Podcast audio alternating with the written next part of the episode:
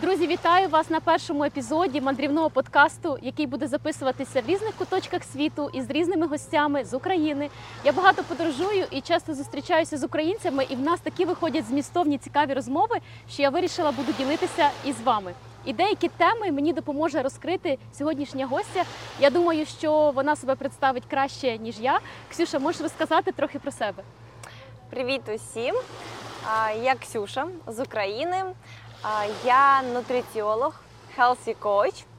Зараз знаходжуся в Таїланді, саме на острові Самуї. Я вже тут сьогодні порахувала, до речі, що я тут вже більше п'ятдесят днів. Час летить дуже швидко. Перебазувала трохи свою роботу в онлайн-форматі, але навіть проводила зустрічі тут офлайн. Зустрічалася з українцями теж, робила консультації. Живу і подорожую поки що тут. Угу. Тобто ти маєш якийсь план тут залишатися, чи ти можеш тут залишатися певний час, місяць-два, а потім кудись поїдеш в інше місце, чи ти ще не знаєш? Загалом я, коли взагалі планувала їхати сюди, я не планувала, на який це буде час, де я точно буду, скільки часу я тут буду. Це була така якась дуже випадкова ситуація, випадкова подорож. Я планувала лише, що хочу провести час, зимовий час тут, тому що в Україні зараз не дуже добре зі світлом, не дуже добре з постачанням гарячої води і так далі. Працювати насправді теж нелегко. Та й взагалі, напевно, моя мрія перезимувати десь в теплих краях – це мрія не одного року. Я довго готувалася до цього, я так планувала свою роботу, перелаштовувала її на той лад, скажімо так, щоб мати можливість провести довше часу тут. І в цьому році я вирішила це зробити. Квиток був один кінець, я про це говорила у своєму інстаграмі, хто за мною слідкує. І, в принципі, коли я їхала сюди, я знала єдине, що в мене є тут де зупинитися, тому що я познайомилася теж з українкою, яка допомогла мені знайти житло на Самуї, забронювати його. А, воно заброньовано буквально у мене сьогодні десяте число по п'ятнадцяте, а далі я знову буду переїжджати. А, сьогодні я приблизно знаю, куди це буде, але знову ж таки це плани лише на місяць. Далі все може змінитися, і далі в мене поки що планів немає. Тобто такого там плану переїхати, бути, переїхати, не знаю, іммігрувати в якусь країну в тебе немає і не було. Тобто це така була більш мрія, план перезимувати в теплій країні саме тут. Поки що так. І я... продовжуєш працювати онлайн, в тебе все виходить, тобто з інтернетом, з часом в тебе виходить. Ну, до речі, коли я сюди їхала, то мене трохи лякали тим, що тут будуть проблеми з інтернетом, взагалі тут всюди проблеми з інтернетом. Насправді, по приїзду сюди я приємно була вражена, тому що сервіс в закладах, в апартаментах, ті, що я знімаю, я не знаю, не можу говорити про все, але там, де я була, в тих готелях, де я зупинялася, проблем з інтернетом майже ну, ніколи не було. Також я придбала сім-карту, тут є чотири джі, тобто про... інтернет в хорошій якості, можна не переживати. Кафе працюють, всюди можна попрацювати, приїхати. Це теж досить зручно. Іммігрувати поки що я не планую. Я планую повернутися в Україну. Не знаю, правда, точно ще коли, але так, повернутися я планую. Так, і я, мене дуже зацікавила тема, і питання я тобі вже їх задавала, і мені здається, що ти зможеш найкраще це розкрити, тому що я подорожую вже три роки, десь ще коли ковід почався, і я подорожую так от без зворотнього квитка, тобто одна країна, потім наступна країна, третя, четверта, і я так вибрала жити, так, провести там зиму в, тепло, в теплих краях, а деякі українці вимушено поїхали, і виходить, що вони постійно змінюють режим, постійно змінюють їжу, там якийсь стрес, там немає продуктів звичних. І от мене запитували не раз, як я налагоджую харчування в подорожах, бо подорожі в людей асоціюються з бутербродами, хот-догами на, на, зупин, на заправках. Серйозно, от коли я кажу в подорожах, люди думають, що я, а, мабуть, просто перекушую на заправці хот-догом. І як так можна жити? Ну, ти ж не можеш постійно бути в такому ритмі. І я кажу, ми, наприклад, можемо зняти квартиру на місяць і готувати одну і ту саму їжу, якщо ми захочемо. Так? Е, як ти, от, чи є в тебе такі клієнти, які різко змінили там, країну чи стиль життя? І чи змогли вони повернутися до нормального харчування? І взагалі, як, як ти допомагаєш таким людям? Що взагалі таке ну, здорове харчування? Нормальне випадку, харчування. Да, нормальне у випадку, там, не знаю, для твого психологічного, фізичного стану, щоб продовжувати жити, а не просто, ну, якби, е, той, хто переїхав да, ніби від війни і, і живе на бутербродах. Це теж не, не, не, не краще життя. Тобто треба все одно якось налагоджувати нормальний режим, спати, їсти. Як, як це робиться? Ну, по-перше, ти знаєш, це було дуже смішно сказано, тому що ти собі уявляєш хот-доги на заправці, а я собі уявляю подорожі, як оця е, курка-гриль, а. яйця варені і, і бутерброди в потязі, і такий солодкий чай. Це теж Точно. інструмент подорожі в Україні. І, і ще на, що там на, на вокзалах продають ну, таке смажений пиріжок. Смажені, гуляш. Біляші гарячі. Біляші, та, та. Теж подорожі. Гуляш, ну трохи не те. Я просто такого не їм, тому я забула, попила назву. У мене теж років п'ятнадцять-двадцять тому ми просто... Колись це популярно просто. Ми там, а, біляші гарячі, і ти їсиш це смажене. Так от про що я. Насправді ситуація дуже змінилася за цей час. І зараз в подорожах їсти дуже просто, я б сказала би. Я навіть скажу, інколи, коли я спілкуюся зі своєю сім'єю, то мені в дорозі, в Європі або тут, коли я подорожую, їсти здорово, їсти збалансовано легше, ніж їм там. Тому що зараз ці люди знаходяться дуже часто без світла вдома, і заклади можуть не працювати. І все, що ти можеш приготувати, це те, що вже готово. Тобто це якісь консерви і будь-щось до них, так? А тут, насправді, головне побачити базу. От візьмемо базові продукти, так? Які ми їмо щодня в Україні. Ну, приблизно, так? Стандартні, стандартна продуктова корзина для українця.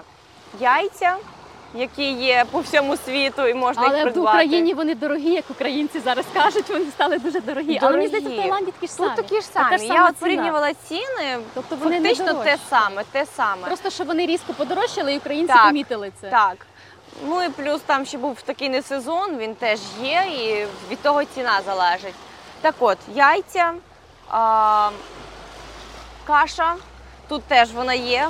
Можна знайти в маркеті насправді недорогий бурий рис, цільнозернову крупу.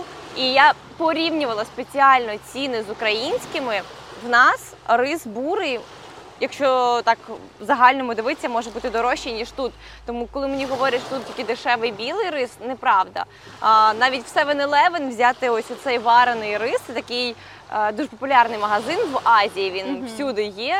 І там продають вже варений рис, який можна просто розігріти, він буде готовий. І пачечка, тобто порція такого рису коштує п'ятнадцять бат. Це приблизно скільки наших? Ну, сімнадцять-двадцять гривень? шістнадцять гривень. Так, так, так, так до, до двадцять гривень. Але що білий, що бурий, що чорний коштує однаково. Тобто він не є дорожчий. Uh-huh. А, тому насправді це все однаково. Тут є курка, куряче філе, тут є будь-яке м'ясо, яке можна придбати готовим або сирим і приготувати.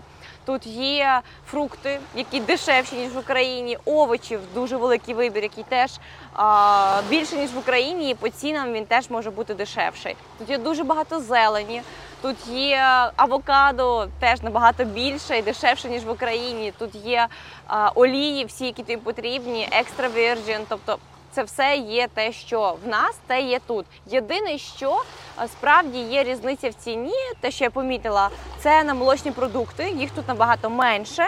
Я чула, і... що вони імпортовані з Європи. Можливо. І, бо я Можливо. бачу, так, що то там пише. Ну, то, зазвичай, можливо, якщо це сир, дорожчі. так, якщо це сир, він імпортний, тому він дорожчий. Молоко, молочні продукти я не їм, тому не можу сказати, що вони там сильно розповсюджені, чи вони місцеві, чи ні. Проте вони є, але вони трошки дорожчі.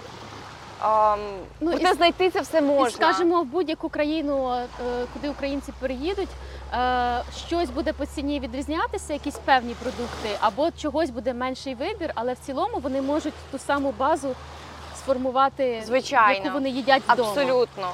Навіть хліб тут я знайшла не набагато дорожчий, ніж в Україні, теж цільнозерновий, достатньо є кількість пекарень, які печуть власний хліб на заквасках або з цільного зерна.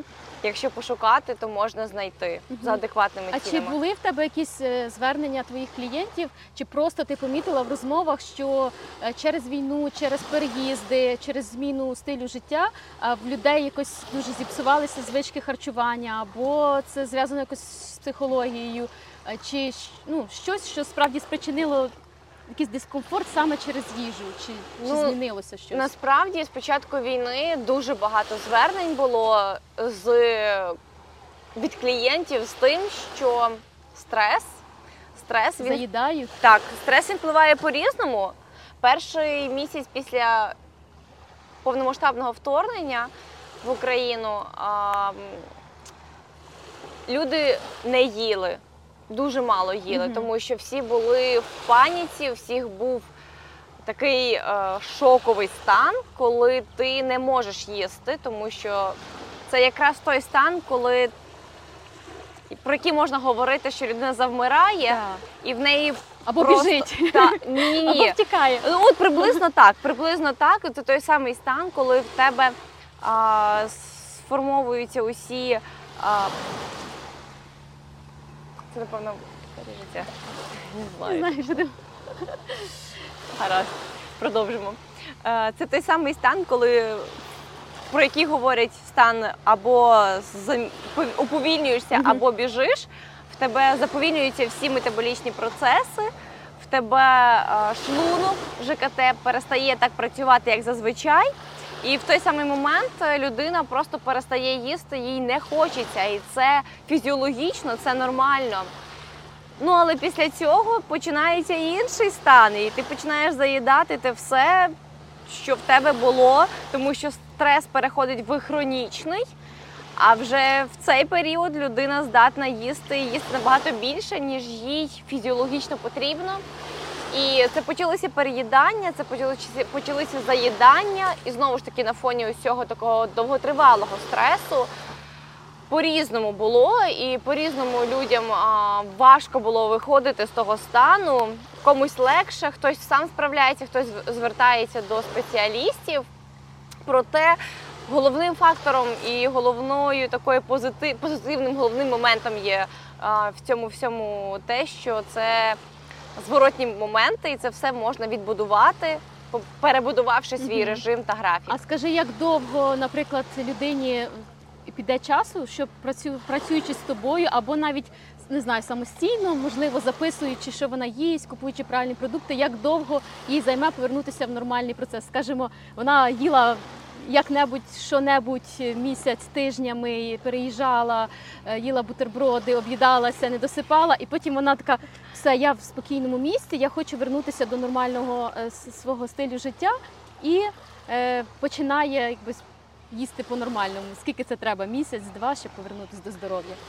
Ну, я тобі скажу так, що тут все дуже індивідуально насправді, тому що є люди, яким легко це зробити, і які можуть буквально за два тижні повністю вернути свій режим. Є люди, яким це зробити важче, є люди, яким це зробити легко самостійно, а є ті, яким потрібна допомога або мотивація, або просто підтримка, або просто вказати їм той самий вірний шлях, куди вони повинні вийти, щоб далі робити це самому. Насправді інформації безкоштовної є дуже багато, і, напевно, в Україні за останніх півроку усі нутриціологи, дієтологи, лікарі, педіатри, терапевти дуже багато писали про це, як відновити свій режим, як відновити своє харчування, як повернутися до звичного життя. І психологи про це писали, тому що це все дуже тісно зв'язано. До речі, в мене освіта вища – це психологія перша. Тому я дуже добре досліджую це питання і скажу, що першочергово потрібно повернути свій психологічний стан до, нор- до нормального, до адекватного, до того, що був до війни, тобто в стан спокою прийти, mm-hmm. а вже потім налаштовувати раціон. Тому що якщо в тебе не буде ось цього нормального психологічного стану, то харчування не допоможе. А якщо у тебе буде нормальний психологічний стан, то в принципі з харчуванням буде дуже легко і просто. А я, до речі, так, багато читала різних порад психологів, теж вивчала психологію, але вже дуже давно. І е, часто вони кажуть, ваші проблеми від того, що ви не досипаєте чи неправильно їсте, наладьте це, і тоді вже ви побачите, що на фоні цього можна трошки працювати там з тривогою по-іншому. Я думаю, це все разом іде, це не, не щось одне. У мене таке питання, це навіть... Навіть, я не знаю, не, не питання, а мені, мені часто смішно, коли я про це говорю, але це факт. Коли я переїхала в Англію, я там додалася в різні чати українців в Англії. Коли я приїхала сюди на острів, я додалася в чати українців, щоб побачити, що відбувається, з ким зустрітися. І ти не повіриш, там просто треба проскролити тридцять повідомлень, які будуть про їжу. Де купити оселедець, де буряк продається, де там що-то там на олів'є. І це так мені трохи смішно, тому що це якби показує, що люди дуже хочуть знайти ту їжу, і зготувати ту їжу, до якої вони звикли. І, можливо, це були свята там новорічні, різдвяни, може не так це справді, але я думаю, що так. І, і от як ти це поясниш, що українці е, просто масово, постійно е, в більшості своїй хочуть їсти за кордоном, і коли вони кудись іммігрували, саме ті продукти, до яких вони звикли? Ну, насправді, це... Це реально так і є. По-перше, це були свята, і всі люди прагнули знайти щось традиційне, це точно. А по-друге, скільки років, от я вже працюю, практикую буквально п'ять років. Я працюю дуже часто з людьми з-за кордону, тобто це ті українці, які кудись виїхали, проживають ага. в інших країнах. І навіть тоді, це було що два-три роки тому, без різниці, вони завжди в пошуках нашої їжі, де б вони не жили, чи це Африка, чи це а, Азія, чи це Америка, люди шукають нашу... А наша їжа така смачна, чи чому? А, ну, напевно, це традиції, по-перше, це реально так працює. Люди хочуть додому, можливо, або відчути щось, mm-hmm. те, що є пов'язане з домом.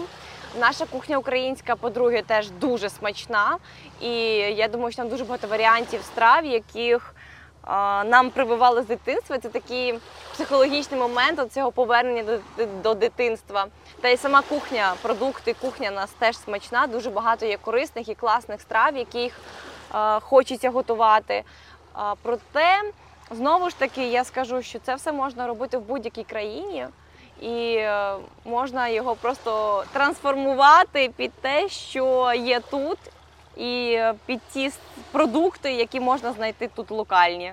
Я так для ну, я просто про себе думаю, що я до того, як почала так мандрувати постійно, я не дуже пробувала е, ну, різні кухні. Тобто за останні три роки я попробувала індійську, мексиканську, е, там азіатську. Ну до цього я це не пробувала. Ну тому що, можливо, такий в мене був е, мій шлях, що я е, чи не знала хороших ресторанів, чи не цікавилась. Тобто мені цікаво в кожній новій країні їсти нову їжу. Так у мене немає такої потреби їсти українську, але перший рік ми їздили, тобто я не знала, що ми йдемо на цілий рік, ми їхали, думали, на три місяці, а потім так все пішло-поїхало, що ми полетіли на Латинську Америку, вже як на тому континенті, то давай ще подивимося інші країни, і ми там зависли, ну практично вийшов цілий рік без повернення в Україну. І я зрозуміла, що я хочу борщ. По-перше, я його не готувала ніколи сама. По-друге, мій партнер не їсть картоплю, і я не зготую тільки для себе, а для нас двох, тобто немає змісту готувати. І ми, коли з одною українкою зустрілися в Панамі, вона каже, прийдіть до мене, хочете щось зготую? Я така кажу, можна борщ?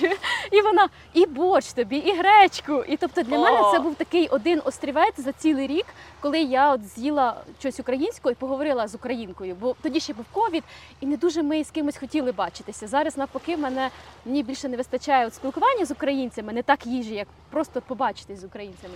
До прикладу, в Англії ми були два місяці, і я там знайшла українців, і ми там ходили в якісь місцеві кафе. Але я хотіла зробити сирники, а там такий сир, як у нас, творог не продається, він угу. тільки зернистий у водичці. Так, так, так, так. І ти його не зробиш з нього сирники. Тобто, якщо я приготую англійцям сирники, вони скажуть, що це таке, бо вони не вийдуть такі. Мені прийшлося там їх і блендером розбивати, і щось там додавати. Ну вони вийшли, але і там українці... Соу-соу, да, сирники. Ну, таке, таке, такі, е, дієтичні. І там українці теж в чатах спілкувалися, і там всі пишуть, знайдіть польський магазин, і в польському магазині це є, бо воно дуже схоже. А в нашому місті не було польського магазину. Тобто, якби от в мене була така, оце таке бажання, як в тих українців, які там да, сіли вже якийсь певний час, то мені би прийшлось спеціально їхати в інше місто, щоб ці продукти купувати. І я, от, е, ну мені іноді смішно, але це точно щось таке в нашій культурі. І ще не просто ми маємо їсти свою їжу, а іноземці мають хвалити нашу їжу. І в цьому ми схожі трохи з індійцями, тому що вони, ти коли приїжджаєш в Індію і їсиш їхню їжу, на камеру ти маєш казати, яка вона смачна. Тільки ти щось скажеш, щось було не смачне, все, ти вже, на тебе напали. Тобто тільки ти сказала смачна, в тебе мільйон підписників. І я дивилася відео з минулорічного Дня Незалежності, здається, на параді були такі британці в українських вишиванках. Mm. І це на каналі Ніна Україна. Вона підходить до цих британців, каже, як вам Україна, вони супер, ми дуже любимо Україну. Вона, яку ви пробували якусь українську їжу? Так, супер, дуже любимо. Вона, яку? Вареники, борщ. А чоловік такий, вишиванці, британець, вишиванці, каже, ні, борщ не сподобався. Я сижу і думаю, ой-ой-ой, ти нарвався! От серйозно, українці зараз такі набіжать. Ти не любиш борщ? Що ти маєш проти нашого борщу? От в мене є відчуття, що тим, що ти скажеш, яка українська кухня смачна, ти будеш свій. Ти скажеш щось проти, ти будеш чужий. На тебе одразу такі, знаєш, списи. Так що кажи, що любиш українську кухню. Тому що це щось частина мене, це частина моєї українськості. В чаті зараз, що дуже зручно, мені здається, в наш час подорожувати, тому що тебе додають в чат, і ти там можеш знайти практично все. По-перше, туди привозять багато чого, коли українці літають. По-друге, ти можеш попросити, щоб тобі привезли, якщо ти слатить. А по-третє, знаходяться ті люди, українки або українці, які навіть тут готують щось українське. В чаті на Самуї, до речі, є жінка, яка готує вареники, сирники, і ще щось. Є люди, які готують творог домашній, є люди, які печуть чизкейки. Ну, загалом це зручно, тому що можна знайти щось, щось тобто, таке ви, цікаве. Якщо ви переїжджаєте кудись на місяць, на три чи на рік, або не знаєте, чи надовго, знаходьте українців, спілкуйтеся. Вони вже тусуйтеся з українцями. Довше, вони вже щось знають. Вони вже там знають, де магазини, де що приготувати. Це факт. Я зрозуміла. Так, супер, дякую за це. Я подивилася твій Instagram, і він реклама тебе і реклама твого стилю життя і твоєї роботи, твого професіоналізму, тому що ти супер дуже виглядаєш, серйозно. Фото, де видно твоя фігура, а люди такі, я хочу заплатити їй, щоб вона навчила мене так харчуватися і так жити. І виглядає класно, виглядає, що ти, ти знаєш, що ти їсиш, ти знаєш, де хороші заклади, але мені виглядає, що такий стиль життя дорогий, тобто харчуватися здорово, дорого. Чи це так, чи це не так у цій країні? І взагалі тайська їжа, вона має хоч щось спільне із здоров'ям? Чи вона поживна взагалі? Що ти скажеш? По-перше, дуже дякую. Насправді я працюю над цим, щоб Instagram був рекламою мого життя. Ну, не знаю, ми додамо це... тут скріншотик.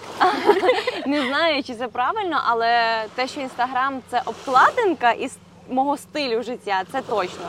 І сказати, що здорово харчуватися дорого – це таке якесь поняття, як і харчуватися поживно дорого, чи харчуватися вдома або не вдома дорого. Відносно чого порівнювати, в кожного своє поняття дорого-дешево, я скажу єдине, що завжди можна щось знайти, тобто аби хотіти цього знайти.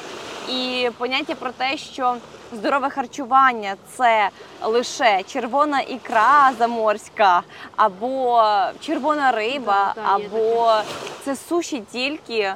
Ну, це, це не так абсолютно, тому що взяти нашу українську їжу, оселедець, картопля і квашена капуста – це просто топ три здорових, хелсі, зимових вечорів, плюс здорових е, продуктів, які можна комбінувати і поєднувати, які не є дорогими і які є супер-мега-хелсі фуд.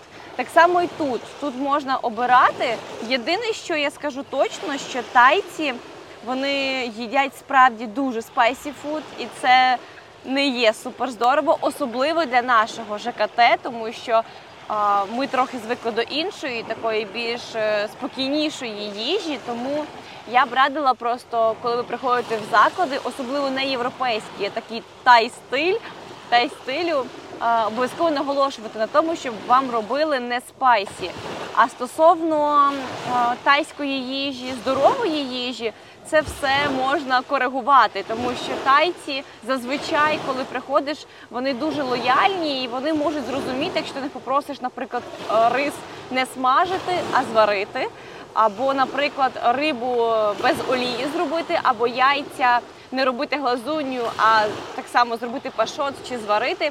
Тобто головне вміти говорити і хотіти це змінити. Окей, а якщо нічого не сказати, просто я приїхала в Таїланд на місяць, буду їсти в їхніх закладах, і приходиш і береш все, що там є, то чи є якісь ризики, що тобі будуть давати все смажене, виходить, рис і вермішель, чи просто ти будеш тикати пальцем, і які ризики от, їсти, до прикладу, три рази в тайських закладах в день? В день, так? І місяць. Насправді, дивлячись знову ж таки, які заклади, але це те саме, що і в Україні. Якщо ти будеш ходити просто в заклади і просто тикати пальцем, то те ти й будеш мати. В здоровому харчуванні більше головне, головним є не м, ціна, а свідоме підбирання продуктів і страв. Тобто ти постійно повинна розуміти, що ти їси. Ну, тобто, коли якщо ти... все буде stir-fried, отут в них воно смажене, смажене, тобто це ризик, що ця олія багато разів смажена, і ти так, будеш щодня їсти смажене. Так, насправді тайська їжа, вона дуже смажена, дуже багато разів. Найт-маркети, якщо ви знаєте такі нічні, нічні ринки, вони тут дуже популярні, люди там їдять, ну, чесно кажучи, напевно, сімдесят відсотків усього – це смажений кляр. Тобто темпура, а, кляр, олія. Тобто це ще гірше, ніж stir-fried, да? Тобто це deep, deep fried виходить? Це просто смажене в олії, це просто як картопля фрі, от це прям стрітфуд в олії. Я не знаю, як він тут називається, тому що вони говорять, що воно печене, але воно смажене. Угу. І вони говорять, що це просто чуть-чуть олії, насправді воно в клярі. І навіть солодке і солоне, тобто в них і десерти, і солона їжа може бути смажена в клярі або смажена в угу. великій кількості олії. Тому тут треба просто і дивитися. І так само з цукром наголошувати, що, наприклад, якийсь напій без цукру чи якийсь сік без цукру, так, перепитувати, так. щоб вони не сипали. От бо на це цьому я теж, так, на цьому я теж зробила би акцент, тому що дуже часто люди не розуміють, на чому вони набирають вагу, хоча вони їдять небагато. Соуси і напої. Це просто дуже популярна така тема, тому що я завжди на цьому роблю акценти, тому що в соусах і напоях дуже багато калорій саме через олію або інші жирні продукти в соусах. І цукор та сіль, велику кількість, дуже. Вони можуть не давати цукру, але давати якісь сиропи. І тому, коли я беру матчу, я завжди або каву, або будь-які напої, я завжди роблю акценти на тому, щоб no sugar, no syrups, no any... Цікаво, я any... сказала какао і не сказала, чи цукор, чи ні, вони насипали цукор. Коли я беру каву, я кажу no milk, no sugar, і вони тоді Ось, знають. Але треба знати хоча б трошки англійську, так, щоб хоча б трішки постояти. То, фразу no sugar, no oil можна вивчити і, в принципі, ну, завжди користуватися, тому що по замовчуванні тайці завжди підсолюють і підсолоджують, і спайсі кладуть. Тому про це треба пам'ятати. Угу. Ем, одна із найважливіших тем, тому що мене це найбільше питають за Таїланд, є те, що як тобі тут взагалі з росіянами, там, мабуть, ж багато росіян, я чув там багато росіян, я б туди не поїхав, бо вони там скрізь. І це перше, що в людей виникає, коли вони бачать, що я в Таїланді, я вже за останній рік тут четвертий чи п'ятий раз, тому що ми ви приїжджали в Таїланд на певний час, щоб більш такого для чілу, наприклад, після Індії. Ми місяць ганяли в Індії, знімали, їли, ота все їхнє, то повір, тут дуже все спокійно порівняно з тим, що їдять в Індії, yeah. з тим спайсі, і ти так, така, так, боже, так. біжу в туалет, бо ти не звик. А сюди ми приїжджаємо, ми так спокійно, там, не знаю, ходимо в спортзал, готуємо самостійно, і потім знов кудись їдемо і знов повертаємося в Таїланд. І от перше питання – це як ти взагалі там, ну, як ти вживаєшся з тими росіянами, вони, мабуть, скрізь. Я, ну, я помічаю мову, я російську мову чую в багатьох місцях, не тільки в Таїланді. Ну, ми всі знаємо, що вони в Дубаї, що вони в Туреччині, По що вони в Таїланді. Їх більше, ніж нас, вони більше подорожують, бо їх більший відсоток, от і все. І, ну, вони можуть бути не обов'язково росіянами, там, можуть бути білорусами, чи навіть українці можуть говорити російською. Тобто мову я чую, але я просто ігнорую. І там, наприклад, мені не цікаво вступати в ніякі конфлікти, і я не чула, щоб вони тут якісь влаштовували конфлікти. Але друг розказував, що коли напився росіянин, тоді він вже почав там горланити, як він там щось підтримує, що його влада робить. А коли вони тверезі, мені здалося, що вони такі, краще уникати. І в мене була така історія, а ти скажеш, чи ти помітила взагалі щось? У мене така була невеличка історія, тут ми хотіли забронювати човен з друзями, а друзі британці. І вони заходять в агенцію і питають, там, скільки буде коштувати човен, а якщо ми поїдемо на один острів, якщо на два. І мужик їм щось розказує, розказує, і потім каже, а звідки ви? Вони, ми з Англії, а вона з України, на мене показують. А він такий, а ви говорите по-русски? А я така, да, но, но типа... не хочу, щось таке, особливо, якщо ви з Росії. Щось таке я сказала. Ну, просто я типу, показала, що я не буду говорити з російською, хай він там з ними. А він такий, я з Казахстану. Ну, він подумав, може, секунду чи дві, але він зрозумів, що, типу, от зараз тут, мабуть, зривається сейл, ну, типу, вони нічого не куплять, якщо я буду з Росії. Типу. Він такий, я з Казахстану. І такий, ну, і там далі вже пішла розмова, ну, ми нічого не купили, бо там було дорого, ми знайшли дешевше. Не тому, що він росіянин, але сам момент такий, я думаю, він хотів уникнути конфлікту, бо він бізнесмен, якщо він був з Росії. А, а як ти, в тебе були якісь конфлікти чи просто десь заважали тобі тут росіяни? Хотілося втекти звідси? А, росіян тут багато, дійсно. Навіть видно по чатам, тому що є чати суто українців, а є загальні з країн ес ен ге. І ось там видно, що дуже багато людей з Росії. Проте... я особисто теж рідко спілкуюся з росіянами, хоча перетинаюся часто, навіть в мене є сусіди росіяни, але росіяни теж різні, це теж люди. І я не можу сказати прям за усіх, але дуже часто, коли зі мною знайомляться чоловіки тут, це все майже ну, вісімдесят відсотків всіх, хто зі мною знайомився, це були росіяни. І єдину фразу, яку я їм говорю, це «я вас не розумію». Доброго і... вечора, ми з України. Так, приблизно. І тоді така хвилинка мовчання, а потім вони розуміють, що я їх розумію, просто я не бажаю спіл... продовжити спілкування, і на цьому спілкування закінчується на одній фразі. І так, таке було вже не раз. Але є люди, які підтримують Україну дуже. І з Росії теж. Це скоріше ті, що переїхали сюди і вже тут мають життя налагоджене, вже мають свої так. бізнеси. Мені здається, що тут часто багато є, які є, саме так. мають бізнеси, навіть агенції чи готелі. Та? І їм вони якби орієнтовані на клієнтів, тому вони вже поводяться по якихось критеріях так. не російських, а світових, по типу бути е, вічливими з людьми. Ну, знаєш. Коли в Росії почалися теж не дуже хороші часи, скажімо, з мобілізацією, всім іншим, люди теж почали виїжджати. І на початку війни багато людей виїхало, тому що вони не підтримують це, те, що в них твориться, те, що в них робиться. І багато людей, які виїхали в Європу, ще з початку війни, я там зустрічала росіян, які в шоці були і які мені допомагали особисто. І, ну, я була навіть здивована, що є такі люди, які настільки підтримують Україну, і вони донатили і допомагали набагато, можливо, навіть більше, ніж ті українці, які, на жаль, на Сході здають позиції наших хлопців, тому тут поняття таке дуже двояке. Все залежить від людей ще, а не тільки просто від значення нації або хто ти є по паспорту. Ну, та, я, я думаю, що навіть от, чи там той мужик, чи якийсь інший, якщо б він був росіянин, він міг би сказати, там, мені дуже шкода, що відбувається в Україні. Та? Він нічого не сказав. Тобто є якісь речі, де просто є людяність. Там, в мене було буквально декілька знайомих з Росії, або які жили, і я перестала їх фоловити, просто що мене час від часу щось тригерило. Не тому, що вони погані люди, просто я ну, не хотіла дивитися, що в них там відбувається.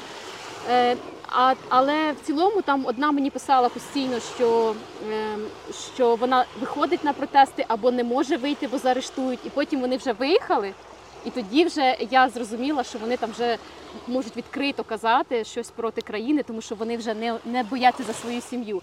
Ну, таке, але я собі якось так вирішила про них не думати, просто тут я більше думаю, бо чую мову. Е, і ну, я так. вже думаю, чи треба навчитись розрізняти акцент, бо я не розрізняю, як це можуть бути українці, я можу просто не знати. Але я так вже стараюся чути, що, що якщо я чую російську мову, прислухатися, може там щось про Україну говориться, як от в Пхукеті було, що от щось люди там, що-то там, як в Києві, я така, о, то вони говорять про Україну, і я така прислухалася, і то були українці, але в основному... Ну, насправді, я така просто ігнорую і та, там іду собі далі. Так, я тобі скажу, що єдине, що хочу доповнити, це те, що Тут різні люди і різні росіяни, це факт, але те, що росіяни дуже часто соромляться говорити те, що вони росіяни, це, це дійсно. І це не тільки тут, це по всьому світу, те, що вони соромляться говорити те, що визнавати те, що вони з Росії, показувати свій паспорт.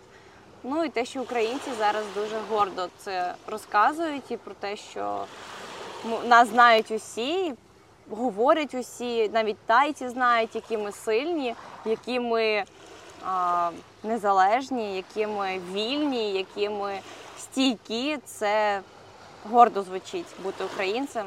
Я сподіваюся, що так і залишиться. Дуже хочу дуже це вірити. Дуже хотілося чути більше української мови, коли за Ой, кордоном. Точно. І ти точно будеш пізнавати, це що точно. Це твої люди. Це і точно. Можеш чимось допомогти, можеш бути корисним, тому що ти, якби, ну, для мене українська мова за кордоном – це взагалі… Це круто. Вау, це так супер. Це, круто. Коли це краще, ніж борщ. Так, це краще, ніж борщ. Ми навіть можемо попити, не знаю, какао, але поговорити українською – це вже був такий великий, великий, великий позитивний момент в будь-якій подорожі. Ще одна тема, яку я хотіла підняти, це буквально було в новинах за останній тиждень те, що в список санкційний потрапили росіяни і з ними разом Жанна Бадоєва, людина, яка нам, в принципі, через цей величезний проект «Орел і Решка» відкривала світ, показувала нам, куди подорожувати, тобто одна із перших тих ведучих. І тут в такому списку там різних тарзанів і непонятних росіян вона там є. І це, якби так, мене багато де в заголовках я побачила, і я задумалася взагалі, як таке вийшло, що вона вибрала бути в Росії, працювати на Росію і ніяк словом не підтримала Україну, при тому, що інші ведучі з того самого проекту, де вони дуже дружили і були прям чуть ли там, не знаю, не жили в одній кімнаті всі, та вони підтримали Україну, а інші не підтримали. Як ти взагалі помітила, задумувалася про це, про ці новини, як так стається? Багато чого такого сталося за останній час, дуже багато про це пишуть. Я просто навіть не знаю, хто це робить для, для показухи, хто це робить, кому це вигідно, кому це не вигідно, хто це робить дійсно свідомо і з своєї точки зору, а хто це робить просто на публіку. Ми не знаємо точної думки, як там все із нею було. Ну, те, що я почула, те, що вона відмовилася від українського громадянства, це вже давно, в принципі, було. Але те, що ну, кожен має право мовчати або говорити, хоча ну, як я можу підтримувати те, що людина, живучи тут, не підтримує правду, не підтримує реалії, а підтримує того поганого хлопчика, який приходив на дитячу гірку і відбирав дітей іграшки. Тому що в будь-якому випадку Росія напала на нас. Вона прийшла на нашу територію і забирає у нас дім, людей, те, що їй не належить. Тому тут немає поняття відносності. Та, тут, тут, тут ти маєш бути є на боці та, агресора, так, або виходить правого, та, жертви. Тобто ти...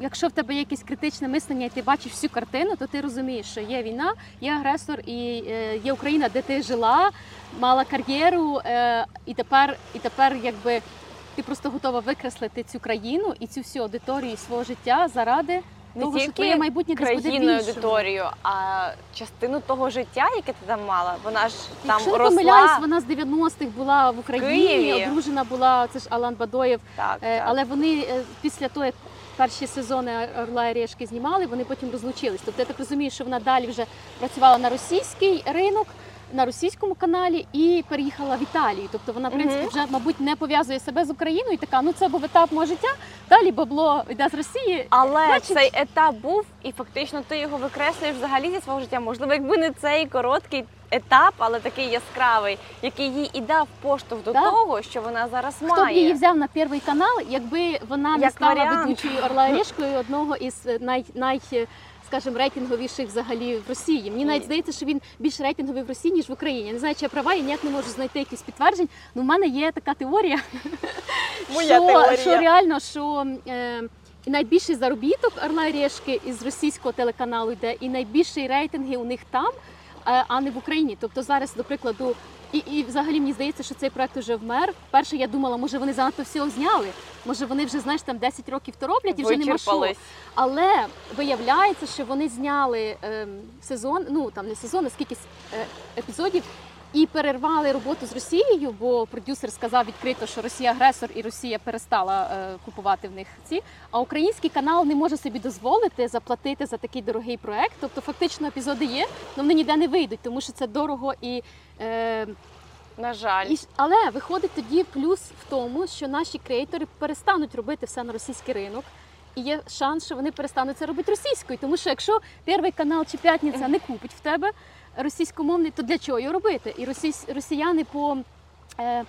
по оплаті в Ютубі, вони не краще, ніж українці. Тобто я роблю Ютуб, і от є така штука сі ті ар, тобто скільки з... в кожній країні тисяча переглядів uh-huh. коштує різне. Наприклад, uh-huh. в Україні е... тисяча українців подивилися моє відео, це менше одного долара, там двадцять п'ять чи щось таке, тридцять гривень. А у мого хлопця, який робить е... контент англійською, в нього аудиторія американська, британська, в нього, наприклад, буде в сім разів більше. От, а в Росії ти робиш ну, так само, як в Україні. Тобто смисла заради Ютубу говорити російською нема, хіба для трошечки більшої аудиторії, або ж для спонсорів. А от продавати на російське телебачення був смисл, а вже нема, тому що вони вже не захочуть. Хіба ти маєш не казати нічого про, про війну, як це ну, робили так. між чотирнадцятим і двадцять другим там.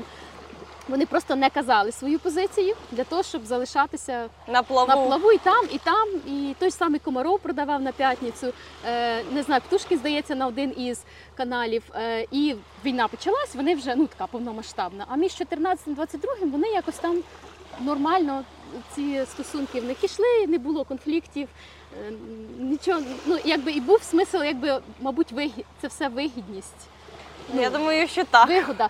Ще за ту саму Регіну Тодоренко, я думаю, з одного боку в неї родичі в Одесі, а з другого боку в неї чоловік, чоловік в, Росії. в Росії і її гроші, і робота там. Можливо, якби вона бачила, що вона може в Україні ще продовжити свою кар'єру, то вона би якось старалася бути на дві. А якщо не може, тоді смисл. Можливо, це, це невідомо це, нам. Ти собі просто відрізаєш так. майбутнє в цій країні, бо це дуже однозначно.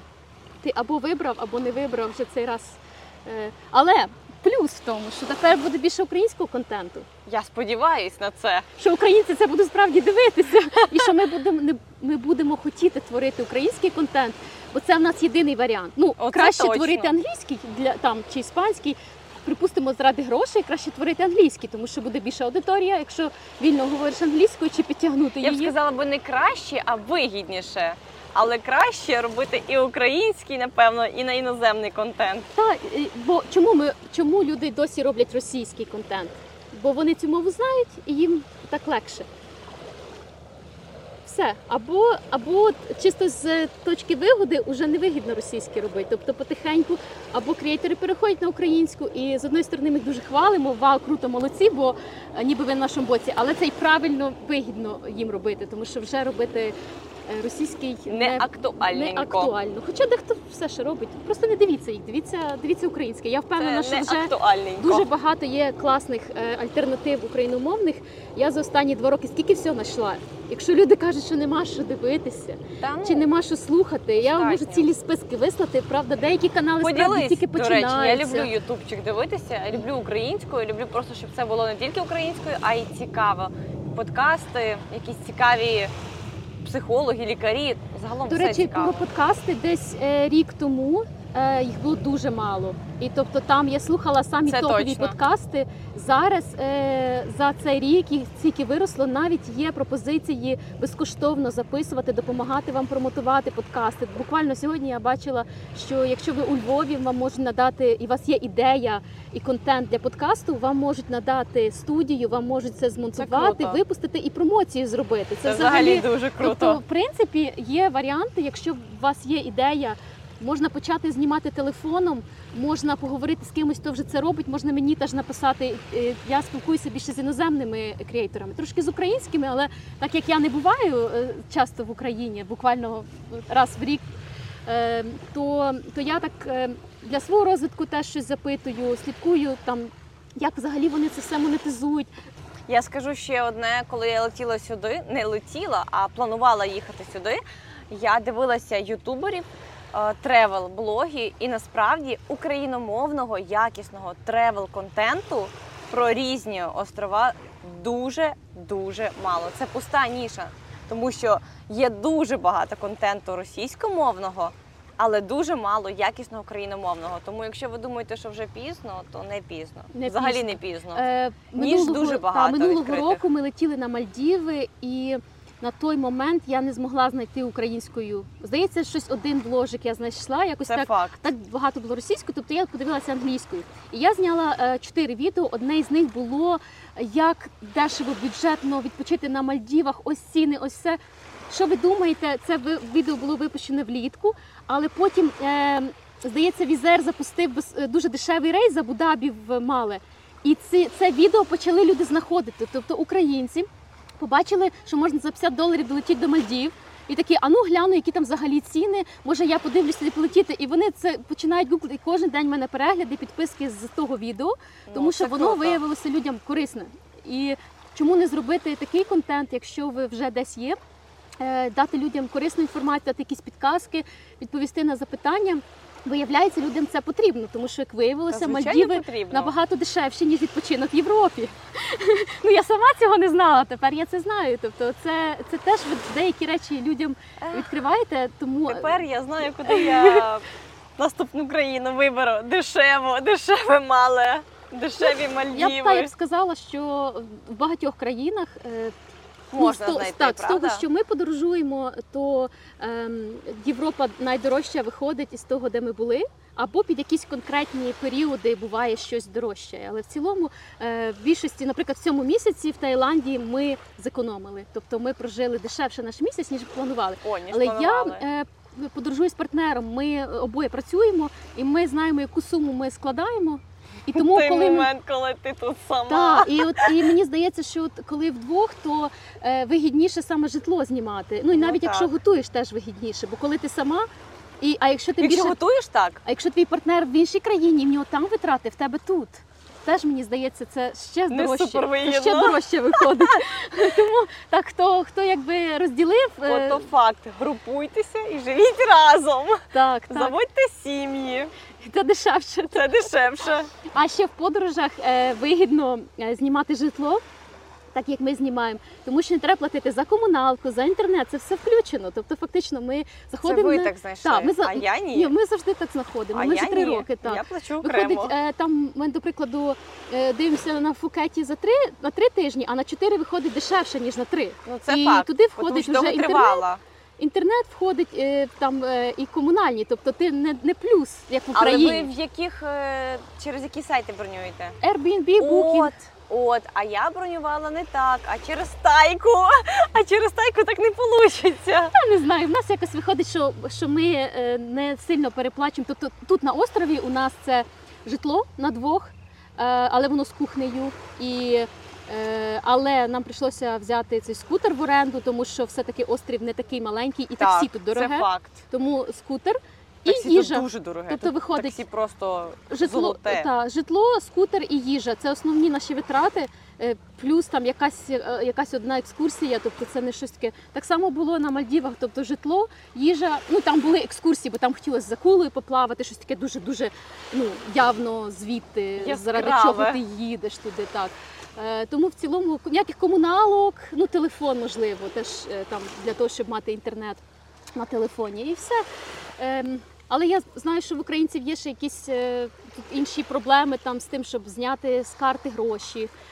Є обмеження, якщо ти працюєш в Україні і в тебе карта українська, ти ж можеш зняти тільки певну конкретну суму готівки. Так, так, це, і це є. Обмеження. Це факт. Тобто, якщо, наприклад, ти не хочеш переїжджати в конкретну країну, ставати резидентом, а просто подорожуєш так за свої гроші. Та ти не, не біженець, ніякого тимчасового притулку не просиш. Просто от людина, яка працює, та працює. Ти могла б зараз мати притулок десь там в Іспанії, не знаю. А ти е, працюєш, сама за себе оплачуєш, і при цьому ти не можеш якусь мати карту місцеву, ти користуєшся українським банком, і, ну, тебе, виходить, і український так, банк не дає тобі зняти певну суму, правильно? Угу.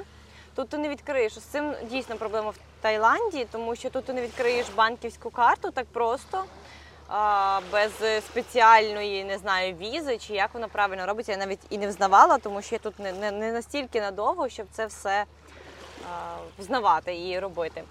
З готівкою тут проблема, тому що, ну як проблема, це не проблема, просто ти переплачуєш кожного разу, коли ти знімаєш кеш, певну суму ти оплачуєш банку, не банку, а банкомату, в тебе є ще стала оплата, яка знімається, коли ти знімаєш будь-яку суму з е, так, банкомату. Я знімаю дві тисячі, це двісті двадцять, двісті двадцять тобто це майже як в гривнях. Якщо знімаєте дві тисячі гривень, то двісті двадцять у вас зняло комісію. Більше, двісті двадцять. Так, тобто так, в гривнях це ще так, трошки більше. Плюс це ще подвійна конвертація, відсоток кожного банку, який там він є, з монобанку він один, там з привата він інший, тому тут теж проблема. Ну і міняти долари в, або євро в бати теж якби різний курс, він дуже скаче трохи і ну, приходиться. Тобто виходить, що є люди, які фактично живуть тут як туристи, тобто тимчасово не маючи плану тут залишатися, угу, чи навіть в інших країнах. Я ж так само, як би скажемо, десь, десь скрізь як туристка. А, от, але в якийсь період я в Англії вирішила, що я зроблю ту резиденцію, тобто що я буду мати право працювати в цій країні, відкривати банківський рахунок. Мені здається, це було дуже правильне рішення, тому що навіть якщо я там не живу, а я не, там нема потреби, що я маю там жити. Угу. Саме в тому, що прикольно, якщо я маю там резиденцію, це означає, що я можу відкрити банківський рахунок, я можу ходити до лікаря безкоштовно, навіть до зубного. Я можу почати роботу, навіть бізнес почати. Тобто в мене так сталося, що я пішла на британську роботу на три місяці і в процесі е, відкрила свою компанію. І я знову ж працюю віддалено, тобто немає потреби там бути. Е, ну, хоча ні, якщо би я, як інші українці, отримувала виплати, соцвиплати, угу, тоді мені треба було б бути там. Тобто, якщо ти хочеш Ой, ходити так, в центр зайнятості, то тобі треба кожен місяць ходити, щоб щось отримати. Якщо ти поїдеш подорожувати, то тебе звідти заберуть. Тобто ті, хто хочуть виплат, ті, в принципі, мають бути на місці. А якщо я сама себе забезпечую, то я, в принципі, просто взяла плюси угу. від цієї країни, без ніяких виплат, без нічого, просто плюс в тому, що в мене є куди вернутися, ніби. Угу. Бо якщо б я жила... Там війна мене застала на Шрі-Ланці. І якби я жила на Шрі-Ланці, то я б там була просто туристка. Потім я поїхала на наступну країну, і там я теж туристка. Тобто я сама на себе покладаюся. І в Україну теж, якщо поїхати, то я тільки можу до батьків. У мене нема свого житла. Я практично поїхала тільки в гості їх побачити, зробити новий паспорт, поїсти української їжі. Борщу. Ти не повіриш, ми просто ходили по всіх львівських закладах, які пам'ятались з тих часів, як я там так. жила. Цукор, Львівські сирники якісь круто. Там, кава. І от ми просто все це за декілька днів поїли того всього, до чого ми звикли, такого львівського. І все, я готова їхати далі, пізнавати нові країни. Ем, я думаю, що проблеми є десь скрізь, правда? Чи Та, ти звичайно. турист, чи ти намагаєшся жити десь? Просто треба вивчати, якщо ти хочеш жити кудись реально, от переїжджати надовго, треба дуже добре подумати і вивчити всі підводні, всі підводні каміння, які є в тій країні, в яку ти збираєшся їхати не туристом, а надовго. Угу. І можна подаватися в українські чатики, попитати людей. Так, звичайно, зараз дуже багато людей по всьому світу. Якщо для вас щось конкретне важливо. Так, так, особливо, звичайно, там, в кого є діти, то їм важливо там садочки, школи, няні, це, мабуть, най... А для сингл, як, якби, я б сказала, молодих... би, що найважливіше зараз – це де манікюр зробити, де лазерна епіляція нормальна, де пофарбуватися і постригтися. Це постригтися, це, питань. До речі, не знаю, якщо пролистати там мій Instagram десь назад, то в Таїланді мені якось пофарбували обли... волосся в синій колір. О. Я просто попросила зробити, е... як це називається, попелястий відтінок, просто потонувати попелястим сірим, щоб він потім вони змився. А вони зробили мені синій, і вона така мені змила і каже «Beautiful, beautiful», я така... Пішла, виставляю фото, сестра ну, мені каже, я надіюсь, ти їй не заплатила. Я кажу, як я не заплатила? Звичайно, заплатила. Вона, бо вона працює в б'юті-сфері, мене uh-huh. сестра. І вона така, я б не заплатила, я б сказала, я тобі сказала, попелястий, ти мені зробила синій. Так для неї це попелястий, з відтінком синього. Тому так, знайти, знайти своїх людей, якщо ти десь хочеш тут осісти, знайти, з ким можна поговорити. І ну, я думаю, що поки ти не, не так давно, але от хто, до прикладу, подорожує там соло, постійно, то є якісь і психологічні виклики, та, виклики там, так, з кимось поговорити, якась підтримка потрібна. Не вистачає, так. Ем... Ну, зараз з цим простіше. Знову ж таки, ті самі чати, ти можеш будь-кому написати, зустрітися, багато бажаючих. І тут те саме було, ну, постійно, періодично люди пишуть, що хочуть зустрітися, поговорити просто. випити кави. Тому раніше, мені здається, з цим була більша проблема, зараз це простіше.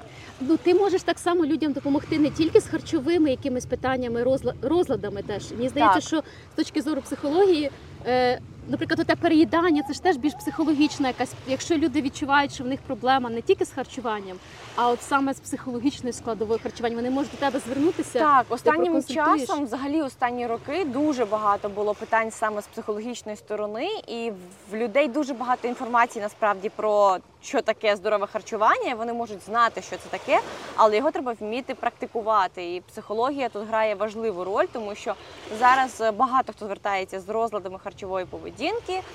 І тут більше про психологію, про голову, про, про такі стани вивчення, як антистрес методики.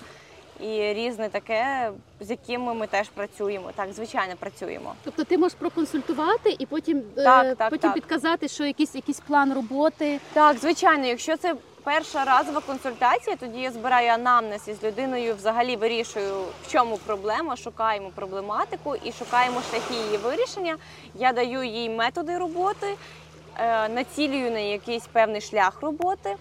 І якщо потрібно, даю якісь там рекомендації. Якщо це супровід, то це прям місячна робота з усім, яка включає в себе і першу консультацію, і психологічну підтримку, і саме по тарілкам підтримку, і фотозвітність. Там комплексна абсолютно робота на цілий місяць. Угу. Супер. Ем... Я так подумала, що харчування для українців, е... тобто харчування таке, як вдома, це бажання е... залишити якусь стабільність в житті. Припустимо, все кругом горить, все, не знаю, розпадається, але в тебе є на сніданок, там, я не знаю, яєчня чи на обід борщ, і ти розумієш, що є момент, який ти контролюєш, є момент, який завжди буде такий. Це як приїхати до мами, і ти знаєш, мама тебе покличе три рази їсти, бо в неї там голубці і цей. Тобто це момент стабільності, та давай залишимо, знаєш, як ця картинка, типа, все горить, і типа, I'm fine, з чашечкою, типа, у мене хоча б щось є стабільне, вдома, правильно? Так, та що опер... оп... можна оп... Оп... опиратися. Так, так, оце моя опора, це моя, опора, та, це моя опора, це моя опора. Бо уяви, якби ще їжі не було такої, якої ти звик. Можливо, я думаю, що для українців це стабільність. Мене спитала моя одногрупниця, вона, до речі, зараз в Німеччині. Ми теж вивчали психологію, але вона пішла далі, вона захистила докторську. І вона в Німеччині німецькою мовою пише дослідження про те, як їжа допомагає оце асимілюватися, адаптуватися в новому середовищі. І вона мені часто коментує, каже, оце ти сказала, оце ти, оце я так і думала, це підтверджує мою гіпотезу. Ну, що українцям важлива ця їжа. От це, це... Я думаю, це не тільки українцям, це кожній нації важливо, тому що це частинка дому. Так само, як і... Е... Італійцям, я думаю, важливо. Так, вони шукають італійську їжу дуже скрізь. Часто. Французам важливо їхній круасан спробувати, ну, але дивися, з'їсти. Мій партнер британець, йому не важливо. Тобто в них настільки великий вибір. Він чорний їжу. Чай п'є. Ну, чорний чай важливо, так. Є завжди моменти. Точно, якщо нема чорного чаю, то в нього буде Бачиш, боліти голова. Є завжди моменти якісь, які нам важливі, і це наші такі опорні точки, які пов'язані з домом. Це нормально. Я просто думала за себе, що тільки починаю хитати, я теж починаю старатись знайти якісь там, не знаю, опору. І от коли ковід почався, в мене було відчуття це, і коли війна почалася. І що я зрозуміла, для мене моя стабільність – це мій партнер, тобто людина, яка мені найближча, яку я люблю, яка завжди зі мною. І моя робота, яка мене забезпечує, і я знаю, що в мене є на рахунку гроші.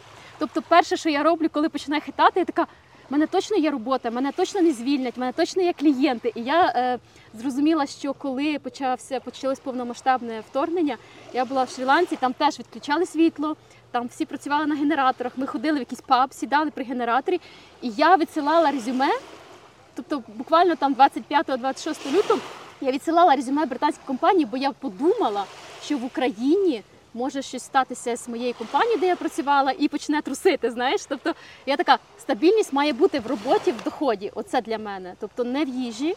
Мабуть, тому що я вибрала, знаєш, їздити і їсти різну їжу в світі. Тобто, хоча для мене яйця і кава, мабуть, це те, що мені треба знайти скрізь.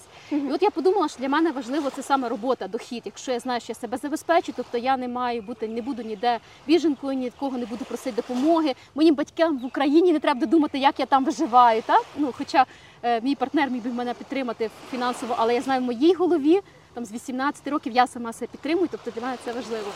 І, до речі, спонсор цього першого подкасту, моя компанія, називається Артенко. Я коли працювала в трошки в Англії, буквально три місяці, в цей момент налаштовувала свій бізнес, що як я зможу дохід мати постійний, працюючи сама на себе, і це вийшло, але знову ж я вже була в більш-менш спокійному стані, знаючи, де я, що я роблю, і тому я змогла. Тобто, якби, скажімо так, все на курги горіло, навряд чи б я змогла почати бізнес. Тобто, все одно ти вже приходиш до якоїсь норми і потім починаєш думати, як, як працювати далі. Ти, мабуть, так само, в тебе якийсь потік клієнтів змінився з, з, з часом війни, там якийсь період, можливо, люди не зверталися, а потім знову стали звертатися.